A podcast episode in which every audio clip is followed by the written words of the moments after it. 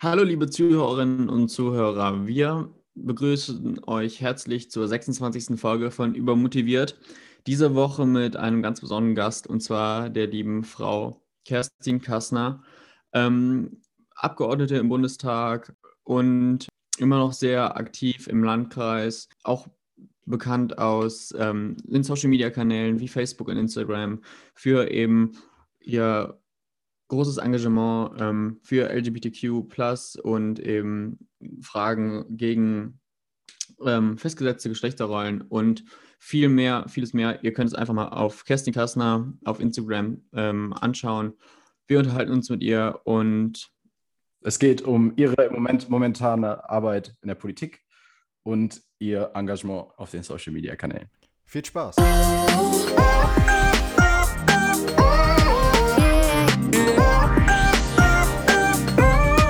Dann hallo Frau Kassner, schön, dass Sie heute dabei sind.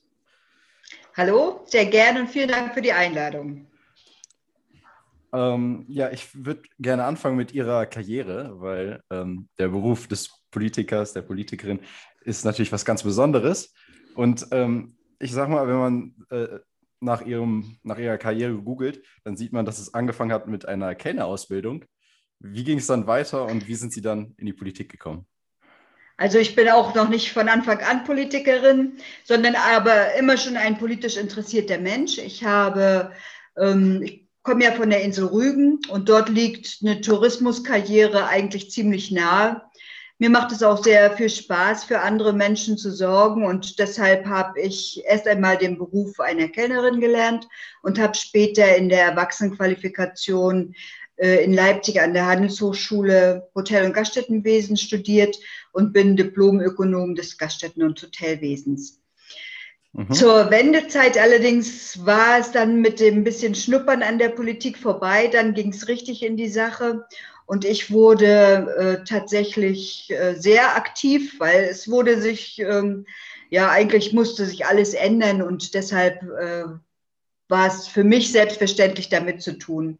Okay. Und äh, kann man lange erzählen. Ich war dann Mitglied der letzten Volkskammer der DDR, habe im Landtag von Mecklenburg-Vorpommern sozusagen die Neugründung des Landes mitgemacht, war äh, zehn Jahre Landrätin auf der Insel Rügen und jetzt mhm. bin ich seit acht Jahren im Bundestag.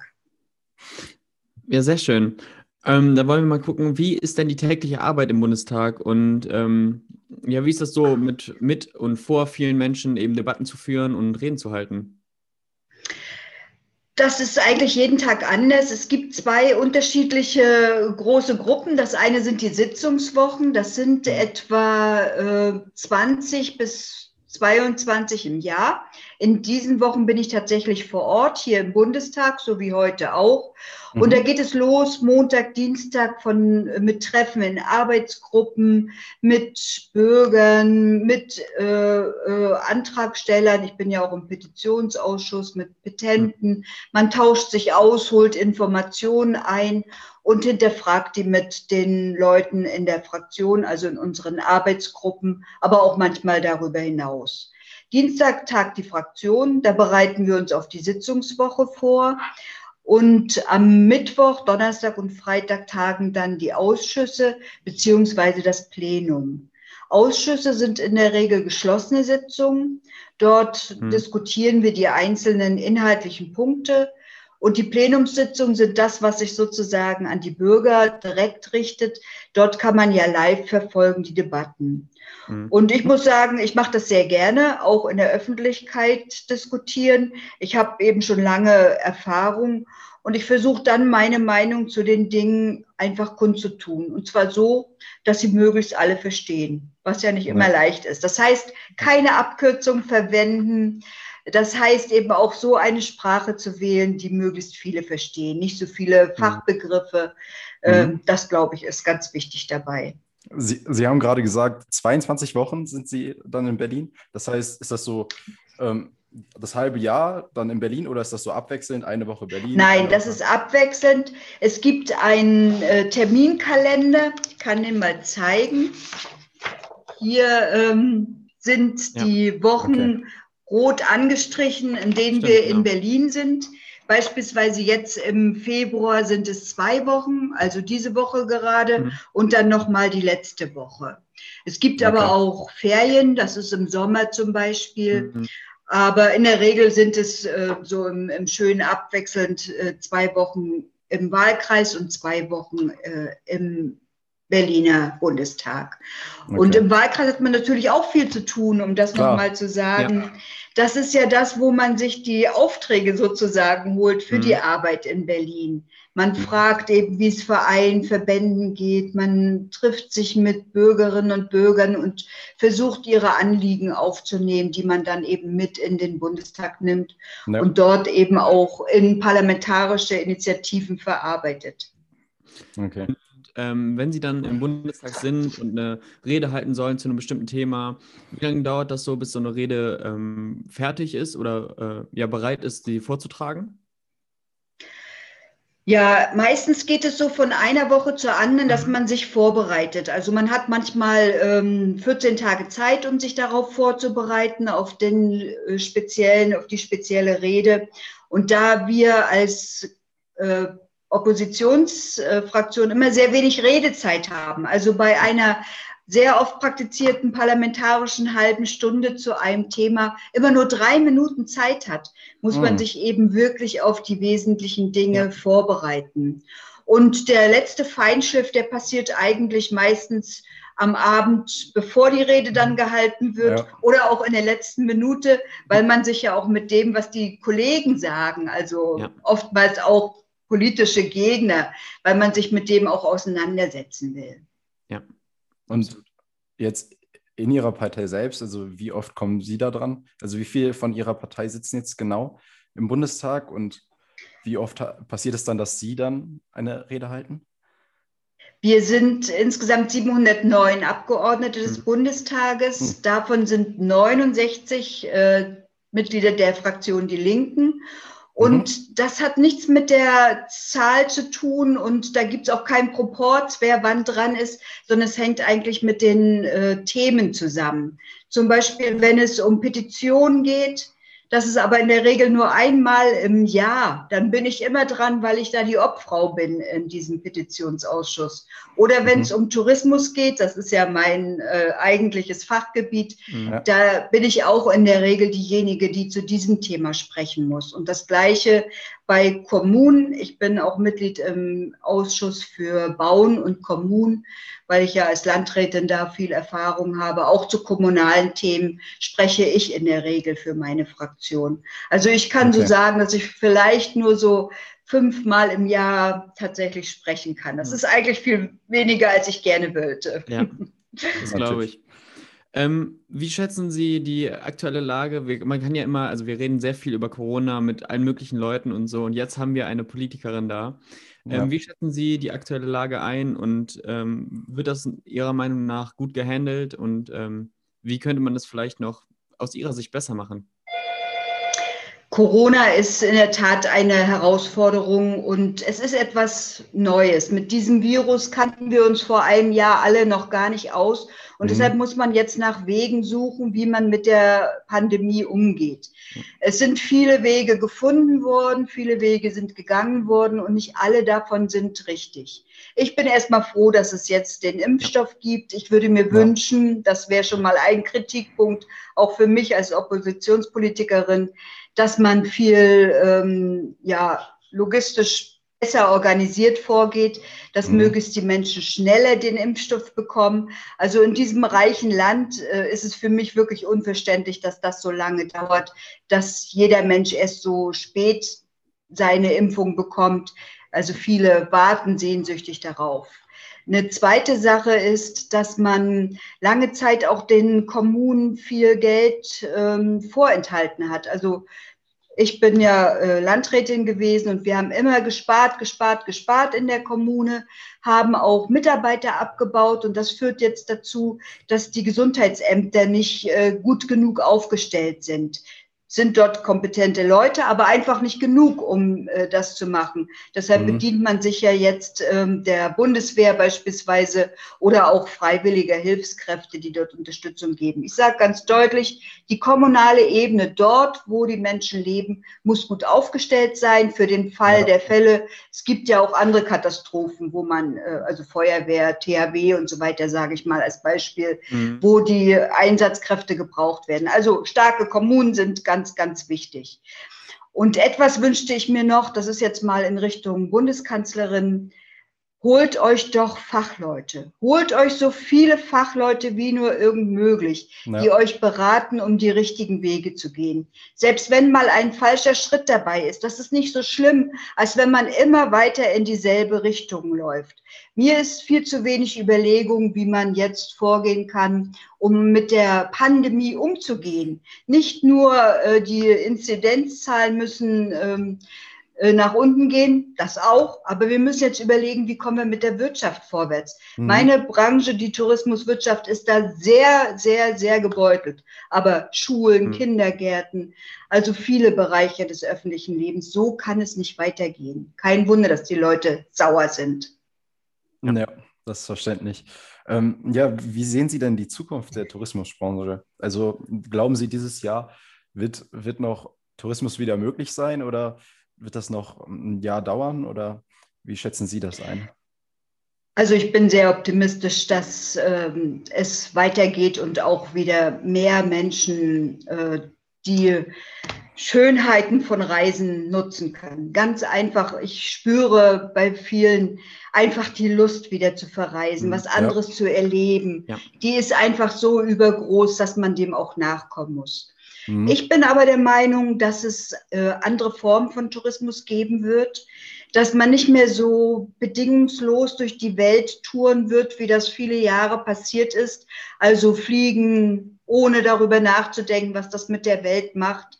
Stattdessen mhm. eben auch ähm, in der Region wieder gucken, das eigene Land mehr erkunden ja. und eben etwas bewusster vorgehen. Und bewusst heißt für mich auch andere Form des Urlaubs, also dass man mit allen Sinnen den Urlaub erlebt regionale Produkte. Also mhm. ich finde es immer mhm. traurig, wenn jemand nach Griechenland fährt und nach dem Schnitzel fragt. Nein, wir müssen das, was wir haben, dort auch besonders äh, hervorheben und die ganze Frage Urlaub ein bisschen komplexer sehen. Also in Mecklenburg-Vorpommern bereitet man sich darauf vor, dass ab Ostern die Tourismusbranche wieder Gäste empfangen kann. Okay. Ich hoffe das sehr. Es ist natürlich ein bisschen guter Glaube auch dabei, aber ich bin mir sicher, dass das auch wieder möglich okay. sein wird. Und wenn es Ostern nichts wird, dann spätestens Pfingsten. Aber wir werden überlegter in den Urlaub fahren. Ja, das ähm, wäre schon sehr schön. Als, äh, als Zuständige für den Tourismus äh, sind Sie dann also auch hauptsächlich für den Tourismus dann in Deutschland zuständig, ne? Oder geht es auch darum, was machen die Deutschen im Ausland oder was, ja. was umfasst da Ihr Themenfeld? Sehr gute Frage, die Sie stellen, weil äh, es tatsächlich eine Arbeitsteilung gibt zwischen den Ländern und dem Bund. Der Bund ist vorrangig zuständig für den äh, Incoming-Tourismus, also für die Gäste, die aus dem Ausland nach Deutschland reisen. Wir mhm. machen ähm, das bekannt, was Deutschland schön macht und versuchen auf diese Art und Weise mehr Gäste davon zu überzeugen, dass es sich ja. lohnt, nach Deutschland zu fahren. Die Tourismusländer, äh, also die Länder betreiben eher die Regelungen für den Tourismus in ihren Ländern. Aber ich wünschte mir, dass das viel enger miteinander verknüpft wird, weil es da viele Möglichkeiten gibt, den Tourismus nachhaltiger aufzustellen.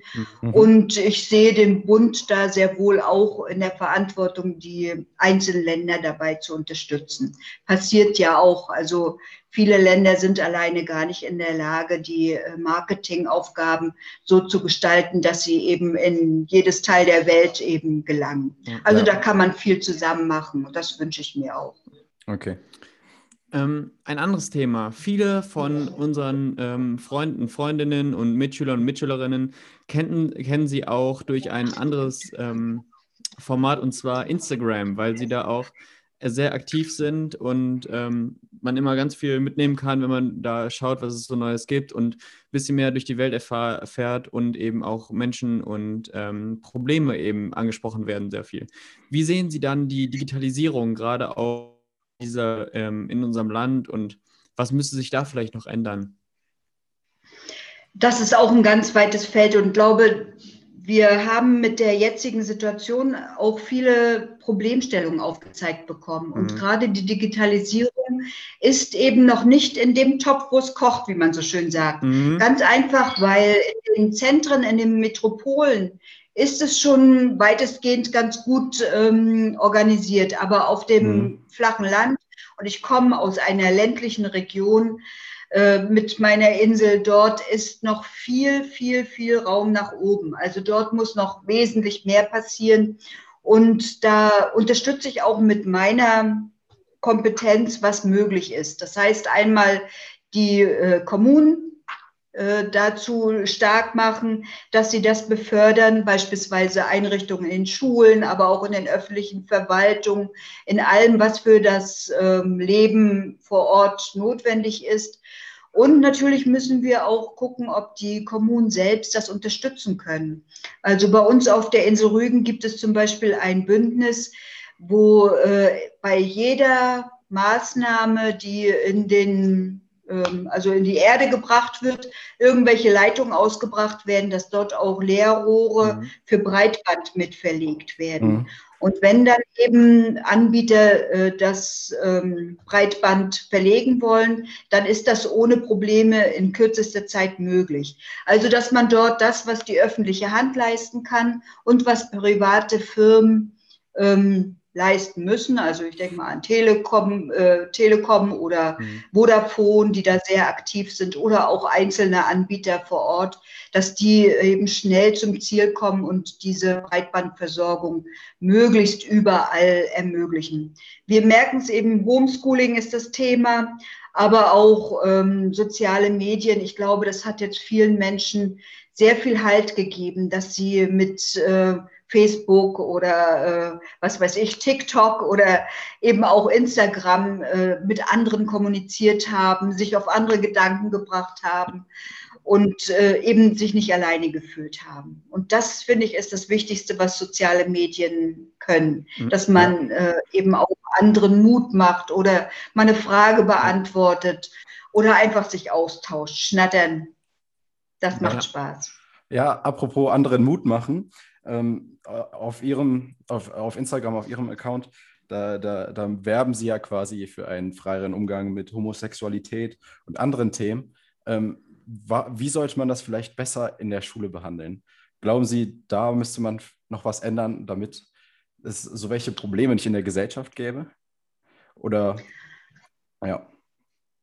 Ja, also Sie sprechen mir da sehr aus dem Herz mit Ihrer Frage, weil ich wünschte mir, dass viel mehr ähm, für soziale und politische Bildung getan wird. Und ich, da ist die Schule wirklich ein sehr, sehr gutes Medium, wo das geleistet werden könnte. Was dort nicht möglich ist, das schafft man in seinem ganzen Leben nicht wieder. Ich kann mir noch gut an meine Schulzeit erinnern, obwohl es schon lange her ist. Aber dort hatte man wirklich mal Zeit, sich auszuprobieren, mit anderen mal stundenlang zu klönen und zu überlegen, wie das sein könnte. Und das war immer besonders gut, wenn man auch gute Lehrer hatte. Mhm. Und das wünsche ich mir, dass eben Lehrer da offen mit den Schülern umgehen, die Probleme äh, beraten. Das setzt aber natürlich voraus, dass sie selbst tolerant und weltoffen sind, ja. dass sie äh, auch die Schüler ernst nehmen und nicht über ihre Köpfe hinwegreden, sondern mit ihnen zusammen die äh, richtigen äh, Antworten finden. Das, das, ich sage immer, ein mhm. Lehrer ist auch, auch ein Lernender.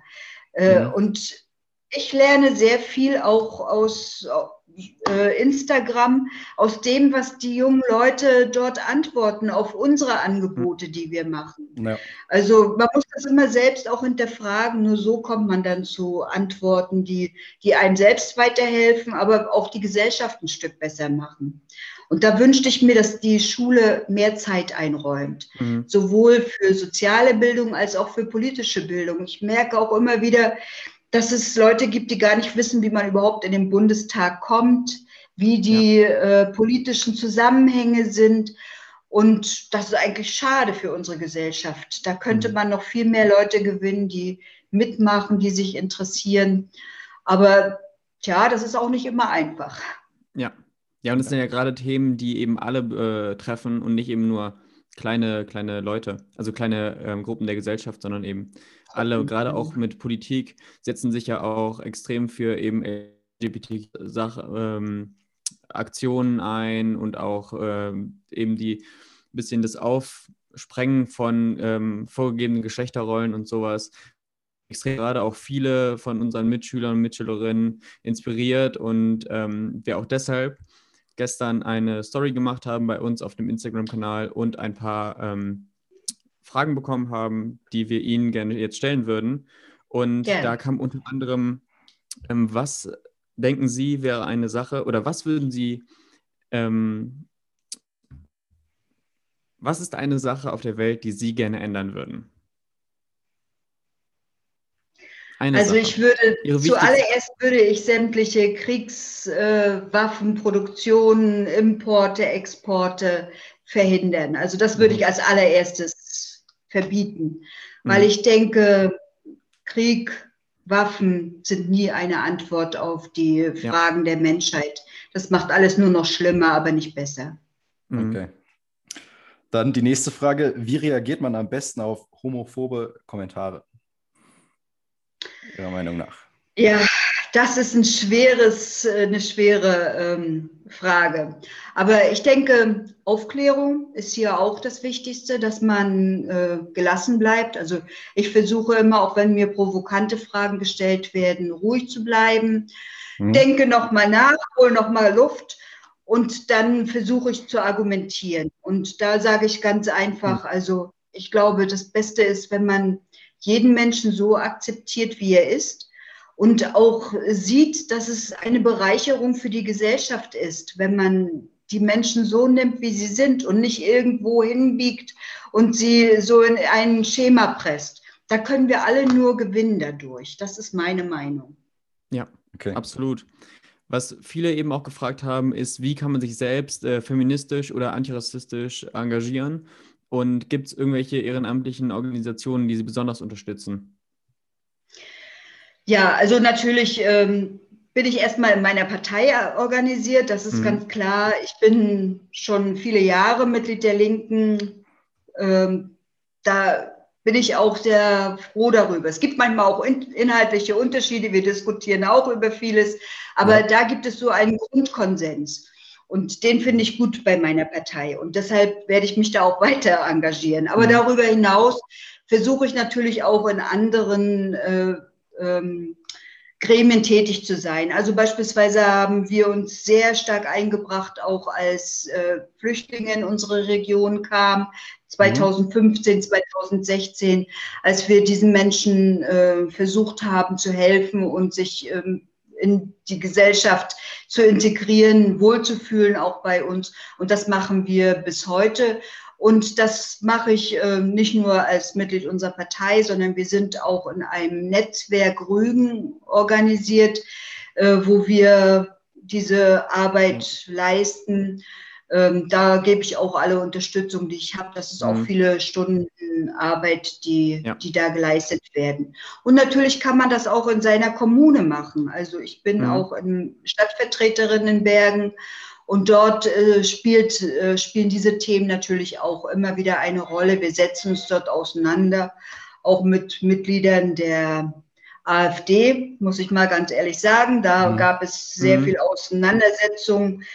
Aber ähm, man darf da auch nicht den Kopf in den Sand stecken und muss da klare Kante geben. Ne? Ja, das ja. muss nicht beleidigend sein, sondern immer auf dem Boden der Tatsachen. Aber mhm. ja, da gehe ich auch keinen Schritt zurück. Ja, und da sehen wir auch, dass zum Beispiel Social Media ein guter, ähm, eine gute Plattform für sowas ist, um da eben deutlich seine Meinung kundzutun. Ähm, warum würden Sie sagen, ist das Engagement eben auf Social Media so wichtig und warum ist es für Sie? Also wir sehen, Sie haben eine sehr große Reichweite da und ähm, sind auch praktisch jeden Tag gibt es was Neues und immer, ähm, Sie unterstützen da auch ganz viele andere, die eben selber so Sachen ja, ähm, verbreiten und sich für andere Leute einsetzen. Warum denken Sie, ist das so wichtig, gerade in unserer Generation? Ähm, ich habe damit angefangen, weil ich einfach unzufrieden war mit dem, was ich sonst als Möglichkeiten hatte, ähm, nach außen zu dringen. Also ich werde nicht zu Fernsehinterviews, Talkrunden und so weiter eingeladen. Ich habe auch ähm, nicht so viel äh, Pressemöglichkeiten. Ich kann mir natürlich Annoncen kaufen, aber da ist das Geld auch irgendwann mal alle. Mhm. Äh, es kommt auch mal eine, äh, äh eine, eine eine Artikel über mich vielleicht oder mit mir in der Ostsee-Zeitung. Aber äh, die Ostsee-Zeitung beispielsweise, das ist so das Hauptmedium in meiner Region, ähm, ist vom Netzwerk Deutschland also äh, geprägt. Dort steht nicht viel Regionales drin und auch nicht viele Dinge, die eben wirklich so links sind, wie ich das bin. Mhm. Und mhm. deshalb ähm, haben wir ich habe ja ein Team auch, die mich unterstützen, meine Mitarbeiter, ja. haben wir uns entschieden, dass wir bei Facebook und bei Instagram uns äh, engagieren.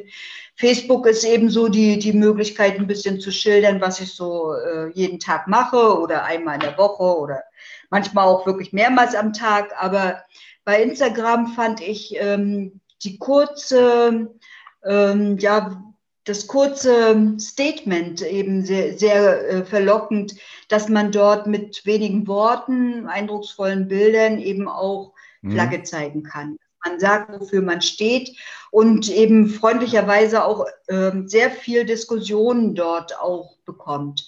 Ähm, das mhm. hat mir Freude gemacht, also weil ich da eben wirklich in Austausch getreten bin. Als ich das das erste Mal erlebt habe, war das so ein richtiger Aha-Effekt dass man das ähm, erreichen kann.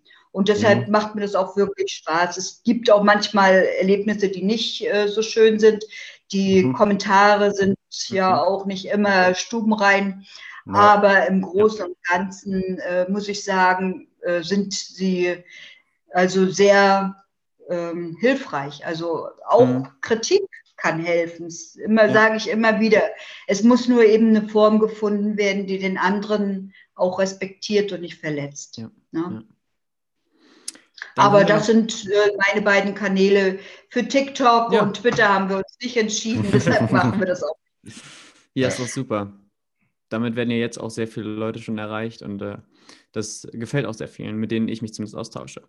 Wir haben noch eine letzte Frage bekommen und zwar ähm, war das Ihre Meinung zum Werbeverbotsgesetz für Abtreibungen, dem ganz kurzer Hintergrund, ähm, Paragraph 219a des StGB, wo eben drin steht, dass keine Werbung für Abtreibungen gemacht werden darf und auch ansonsten, dass ja also nicht in der Öffentlichkeit sozusagen, ähm, ich sag mal, gut geheißen oder eben, eben für geworben werden darf. Was meinen Sie dazu?